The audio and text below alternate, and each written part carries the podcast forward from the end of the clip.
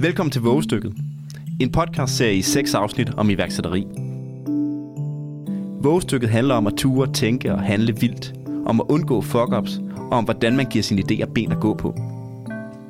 Det her er det sjette og sidste afsnit af Vågestykket. Hvis du ikke har hørt de foregående, så kan du vælge at gå tilbage og høre dem, eller du kan starte her. Brinking Group og Ace står bag. Mit navn er Tobias Anker Jeppesen, og med mig har jeg Mathias Lund Schütz. Hvad spænder ben for innovationen i store virksomheder? Hvad er forholdet mellem innovation og den daglige drift, og hvordan skaber man en stærk innovationskultur? I den her episode af Vågestykket tager vi dig med ind til bordet med nogle af de chefer, som sidder i toppen af innovationspyramiden i to af Danmarks rigtig store virksomheder, nemlig ATP og Nordea. Ja, du var jo ude ved Innovationsbyrået 1508, hvor du satte et øh, lydstudie op for at tale med Pia Vendelbo fra Nordea, Kasper Molin fra ATP og direktøren for 1508, Thomas Busk. Ja, jeg havde alle tre i samme rum, og derfor er den her episode af Vågestykket også lidt anderledes i forhold til de foregående, da det er optaget live on tape. Det er det sidste episode, vi laver af, af vores podcast-serie, og vi har været, øh, vi har været godt rundt i både øh, det rigtige iværksættermiljø og i det corporate iværksættermiljø, og fået en masse skøre historier, både øh, nogle kæmpe succeser, og også øh, en af mine yndlingsepisoder handler om, om, om kun om fuck-ups. Øhm, men jeg tænker, at vi lige kan starte med en, øh, en hurtig lille introduktionsrunde, fordi nu er vi øh, inklusive min fire stemmer. Øhm, og jeg ved ikke, om, om du, Thomas, lige vil hurtigt sige, hvem, mm. øh, hvem du er? Jo. Så jeg hedder Thomas Busk og er direktør og partner her hos 1508, som er et innovations- og designbureau. Så vi, øh, vi bistår jo øh, virksomheder med den rejse, de skal på, øh, både med det strukturelle, men også de konkrete initiativer. Øh, men lad os lige fortsætte runden og sige hej til dig, Pia. Jamen hej, jeg hedder Pia Vellenbo, og jeg sidder ude i Nordea Finans. Og der sidder jeg i en stilling som Solution og Customer Insights leder. Så jeg er i gang med at bygge en helt ny enhed op, som, øh, som skal prøve at innovere i øh, Nordea Finans. Og Customer Insights er, hvis du lige skal ja, forklare det Customer kort. Insights. Øh, som sagt er vi en helt ny enhed, så vi er jo sådan i gang med at finde vores ben, kan man sige. Men det handler rigtig, rigtig meget om kunderejser, det handler om øh, kundeindsigter, det handler om at blive klogere på data, øh, og så bygge de rigtige produkter, kan man sige, og lave prototyping øh, rigtig meget, før at vores product management afdeling i virkeligheden går ind så og, og laver egentlig produktudvikling på, øh, på tingene efterfølgende. Og øh, sidste mand, Kasper, velkommen til dig også. Tak Fedt, du vil være med. Ja, jeg hedder Kasper Molin. Jeg arbejder op i ATP i et område, der hedder forretningsløsninger.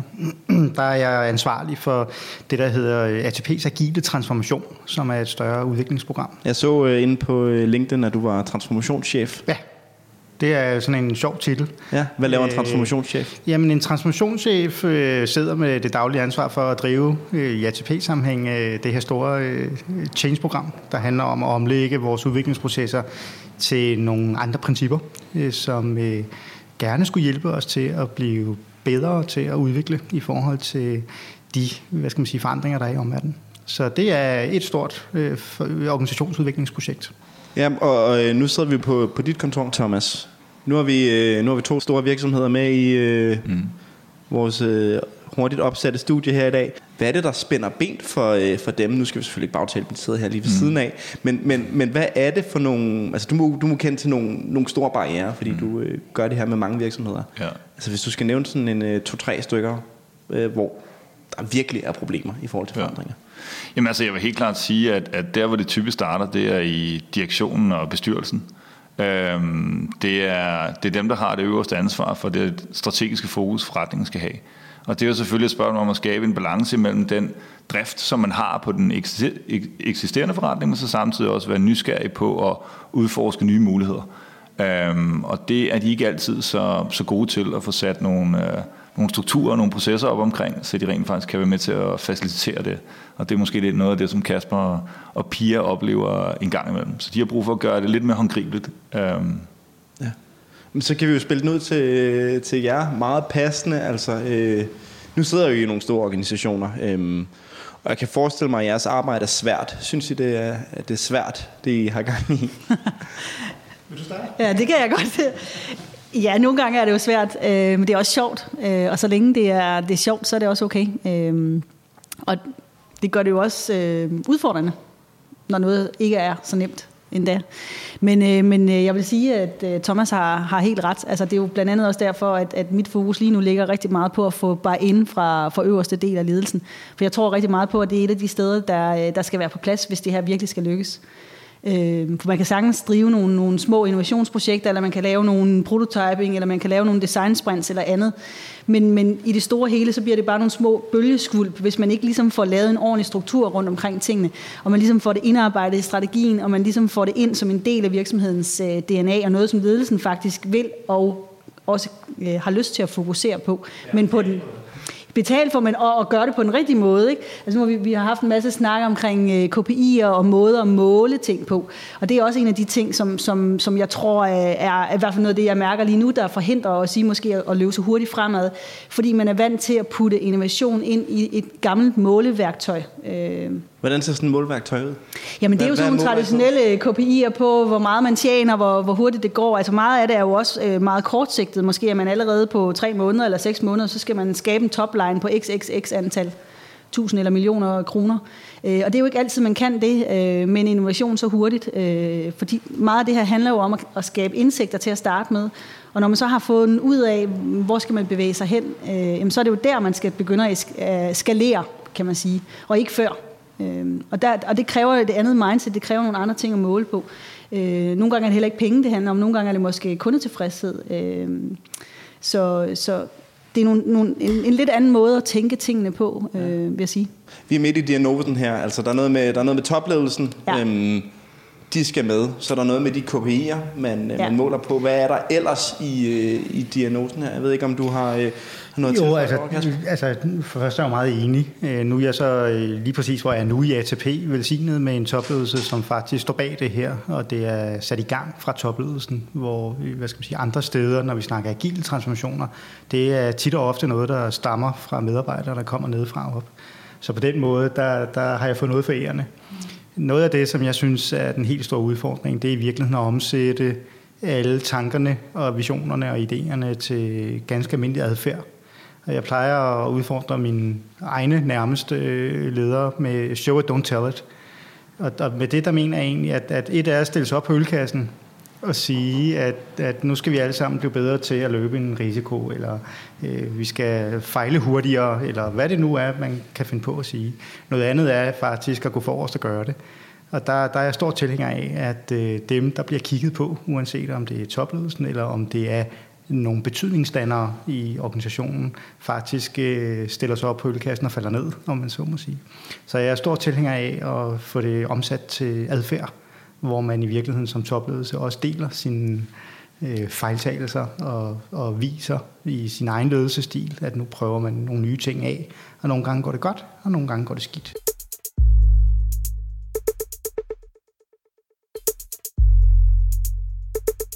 Men hvordan får man de her øh, visioner og idéer med øh, ud fra øh, innovationslokalet? Altså det her med de her gennemsigtige vægge, man kan skrive på, fyldt med post -its. Altså hvordan tager man, tager man dem med ud i en organisation? Du siger, det, show it, don't tell it. Hvordan, mm. hvordan viser man det så? Jamen altså, der, altså især inden for det digitale, der, der, øh, der, er det, hvad skal man sige, der er det jo faktisk ret billigt at lave nogle hurtige, klikbare versioner, som man i princippet kan sende i cirkulation. Og det vil sige, du kan jo lave nogle mockups, nogle prototyper, som du dybest set kan tage med ud til dine stakeholders, og sige, kunne det ikke være fedt, hvis vi lavede sådan en. Og det for mig at se, det, det er i hvert fald det, jeg har oplevet, både i ATP, men også der, hvor jeg var før, at det er altså super effektivt. Både i dialogen med beslutningstagerne, men faktisk også i dialogen med, med potentielle kunder, og, og dybest set bare bygge det og tage det med. Og så skal den ikke kunne alt muligt, den skal bare lige kunne vise det. Det er langt mere effektivt end 20-siders øh, kravspecifikation på et eller andet, som man skal læse. Altså, byg skidtet, få det ud af lev, og så få truffet beslutningen den vej igennem. Ja, det giver jo så faktisk også muligheden for læringen også ude hos, ja. i kundeled, kan man Lige sige, præcis. eller hos den, øh, ikke kun stakeholders internt, men i høj grad også de mennesker, som jo så skal, skal bruge øh, det produkt eller den service, man er i gang med at udvikle. Og det er noget af det, jeg også synes, der har manglet, altså viljen til faktisk at gå derud først.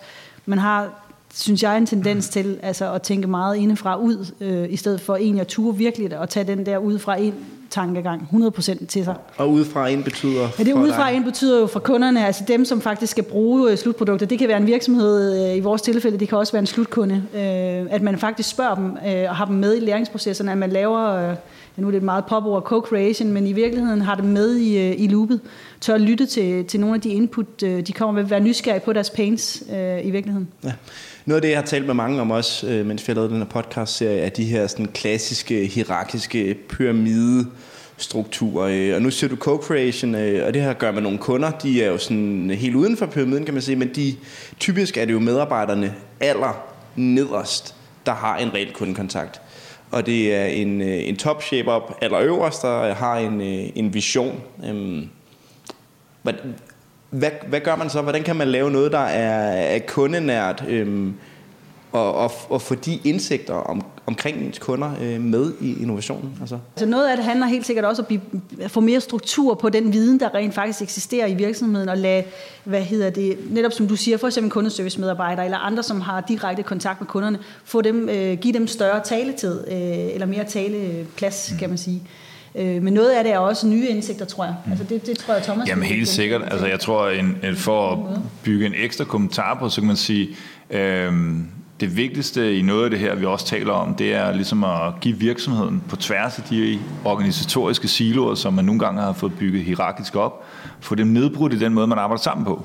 Altså sådan den, den, øh, den proces, man har for at, at udvikle, det kan både være nyt, men det kan også være øh, eksisterende services, man arbejder med.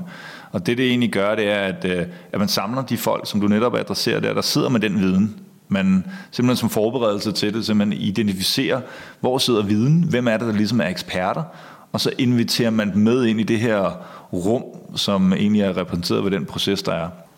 Kasper, du sagde også til mig, da vi talte sammen, at øh, de ansatte i de fleste virksomheder, de kunne sådan set bare begynde at innovere det ja. med det samme. Ja. Det var der ikke noget, der spændte ben for. Øh, det var ikke øh, struktur eller processer, der var problemet. Øh, det, var, øh, det var kultur øh, mm. og adfærd. Ja. Øh, hvis jeg nu lige forestiller mig, at jeg er en eller anden øh, helt normal medarbejder i en eller anden virksomhed, øh, så skal jeg vel nå noget i løbet af en dag. Ja. Ellers bliver fyret. Øh, hvornår skal jeg innovere?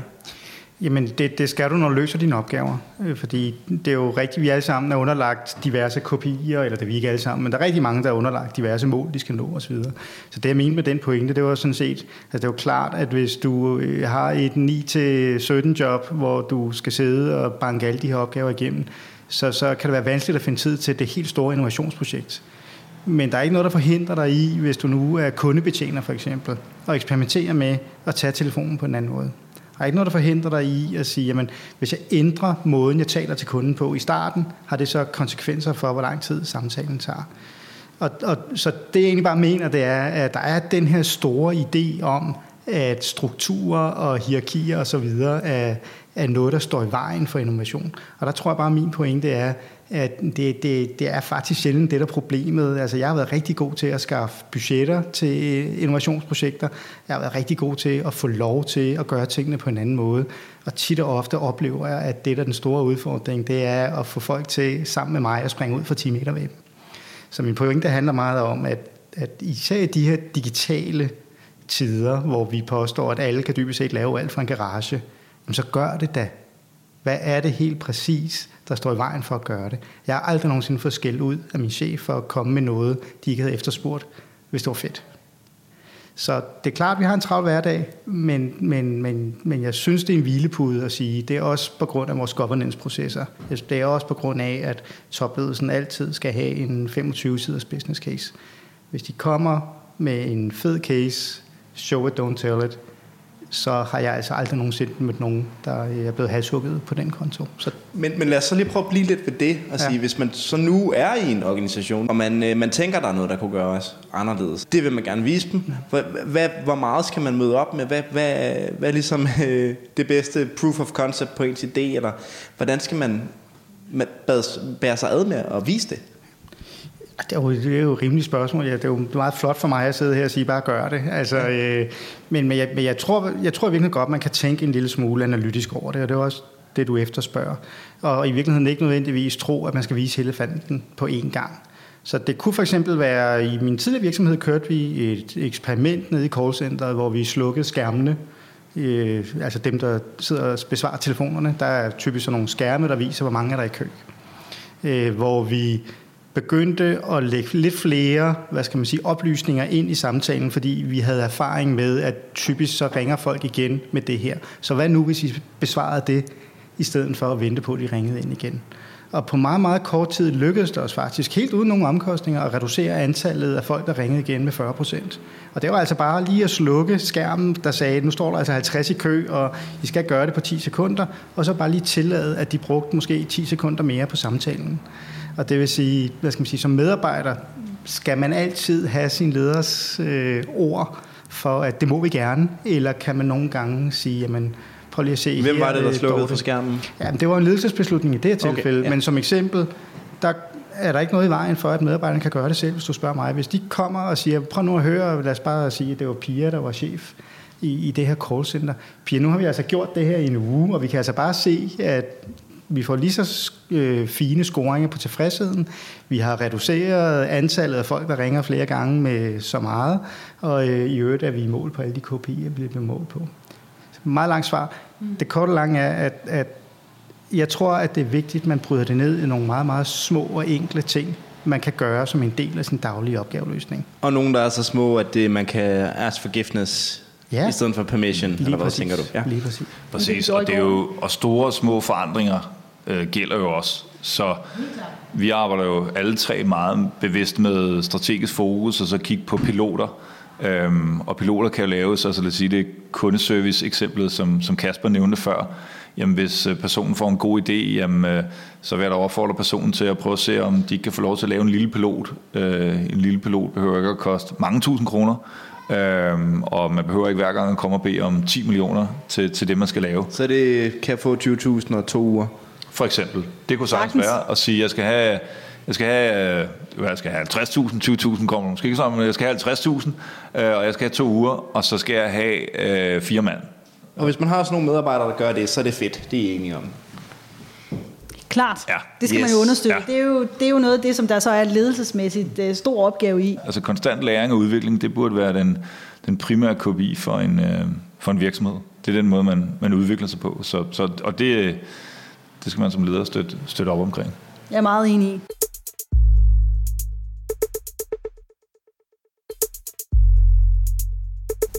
Men vi er enige om, at I har et svært job, og I står et eller andet sted mellem, øh, i nogle store organisationer mellem noget, noget meget øh, langsigtet forretningsplanlægning, hvor man øh, slikker på fingeren, stikker den i vejret og ser, om man kan regne ud, hvordan verden ser ud om fem år. Øhm, og I så har nogle, øh, nogle andre arbejdsmetoder, I øh, arbejder efter med principper som øh, lean og agilitet og hvad man ellers har af, af filosofier der. Hvordan kan man få de to, øh, to tankegange til at mødes? Altså at man både skal lave noget rigtig langsigtet planlægning, men man også et eller andet sted går rundt og tror, at øh, men altså, om fem måneder, der aner vi ikke, hvad der, hvad der sker, som, som de allervildeste siger. Ikke? Altså, hvordan kan I balancere de ting? Det er et rigtig godt spørgsmål. det er noget af det, jeg synes, der er svært også. Hvordan får man den almindelige kerneforretning til at spille sammen med, at man også vil drive innovation? Det, det er sådan for mig en af kernespørgsmålene her. Hvordan får man det til at lykkes? Og jeg tror, hvis vi lykkes med det, øh, så, så er man nået rigtig, rigtig langt. Øh, og det er måske også nogle af de næste skridt generelt, tror jeg, der skal tages i, i alle de fora, hvor der nu bliver talt innovation. Hvordan, hvordan kan vi støtte og hjælpe hinanden med, øh, med den del af det? Det er i hvert fald en af de ting, jeg tænker, jeg skal tilbage øh, til min ledelse med at og, og, øh, hvad hedder, gå i nogle dialoger omkring, hvordan kan vi skabe en integration der mellem den eksisterende strategi og så den innovation, vi gerne vil skabe. Så jeg tror faktisk, at altså, noget af det er for eksempel noget af det, Kasper er i gang med hos ATP, hvor man kan sige, at der egentlig både er en balance mellem øh, det, der hedder at drive succesfulde produkter allerede, og så lave nyudvikling. Øhm, og rent faktisk øh, lave en proces, som understøtter, som er meget kundedrevet, efterspørgselsdrevet, og sørge for, at den er iterativ. Det, der så måske står for, øh, foran, det er jo ligesom at sikre sig, at den måde, man måler på succesen på eksisterende produkter, altså der er i drift, er noget andet, end hvordan man måler nye produkter. Og, øh, og, og måling betyder meget for store virksomheder. Øh, Det er et sprog, man simpelthen taler. Hvordan er de forskellige, de målinger der? Hvordan skal man øh, måle forskelligt? Jamen altså, det er jo klart, at, at når det er, man har et produkt, der er eventuelt i fuld skalering og, og i princippet fuldt implementeret, så er det lidt noget andet, hvis man har et produkt, der er i proof of concept. Det vil sige, at der er nogle ting, man skal teste af. Det vil sige, at for eksempel vækstrater er jo noget, er jo noget helt andet, man kigger på, og det er nogle andre evalueringskriterier, man har. Øhm, så det er egentlig det, er egentlig det og så egentlig blive, blive bevidst omkring det. Øh, fordi nogle gange er der lidt en, en tendens til at blande, blande pære og bananer øh, sammen. Altså man måler det på samme måde. Øh, og det vil sige lige pludselig, så, øhm, så uden at at Kasper og Pia behøver at sige det øh, og, og sige ja til det, øh, så tør jeg næsten ved på, at de nogle gange får nogle, nogle, øh, nogle scorecards ned, som der skal opfyldes et eller andet og rapporteres ned tilbage på, som, hvor man tænker, jamen det ved jeg da godt, hvorfor vi har, men det giver da overhovedet ikke mening i den her kontekst. Jo, og så en anden ting også omkring nogle af de øh, måleværktøjer. Altså, en anden ting, som jeg, som jeg oplever, øh, når jeg kigger i, i store organisationer, også vores egen, det er også altså, tendensen til, at man i forhold til en, en almindelig traditionel tilgang til at lave en business case, jamen, det er jo en masse forudsætninger, man stiller op med en masse store tal, men det er jo også forudsætninger, det er jo også ting, man har tænkt, vi tror, det bliver sådan her, så har man sat noget beløb på. Øhm, med den anden tankegang her, jamen, så bruger man måske mindre penge til at starte med, øh, hvor man ikke har så meget viden, og så bygger man stille og roligt viden op, og så bruger man pengene, når man ved, at der faktisk er noget at skalere på. Øhm, og det er en af de ting, jeg tror, der, der bliver vigtigt også, altså at få noget mere ind i organisationen, og så sige, hvorfor er det, det er okay at lave store, lange projekter, og have en masse penge allokeret til et projekt, hvor vi måske ikke har været så gode til at, at få de her kundeindsigter på forhånd, men vi sidder faktisk og bygger noget, som vi kan være lidt usikre på, hvordan vil kunder eller markedet egentlig tage imod? Øhm, kontra at man gør det den anden vej, lave nogle, nogle design sprints, lave nogle prototyping, gå ud og, og spørge øh, på nogle indsigter. Men nu er vi, sådan, nu er vi så helt inde i, i budgetteringen jo, og det er faktisk ja. meget interessant, det her med, at, at hvis man har en plan, og den er mellem 90 øh, og 120 sider, så kan det være, at man kan få lov til at få nogle penge af sin ledelse. Men hvis man har et hunch, mm. og gerne vil teste, så er det sværere. Det er det, du siger et eller andet sted, ikke? Jo, sådan har det jo været. Det er i hvert fald den traditionelle tilgang til det, men det er jo så faktisk det, der er ret cool ved at gøre det på den her måde. Så kan man jo faktisk løbe af næsten en uge. Altså hvis man beslutter sig for det, så kan man faktisk lave et design sprint på en uge, så har man testet af, om den forretningsidé, man nu havde, om den på nogen måde giver mening eller ej, eller fået nogle indikationer af, at man måske strategisk skal rykke i nogle lidt andre retninger. Men det er jo den her build, measure, learn tankegang, øh, I refererer til med små eksperimenter, øh, have en enkelt antagelse, en hypotese, se om det virker, og så gå tilbage og korrigere den. Øhm. Ja, altså, det er, jo, det er jo det, der er hele pointen, hvis jeg må tillade mig at være lidt firkantet omkring øh, din pointe, hvis ja. jeg har hørt den rigtigt. Det er, at, at det fokus, der er i dag, især i lidt større investeringer i IT-projekter for eksempel, det er meget på kostsiden.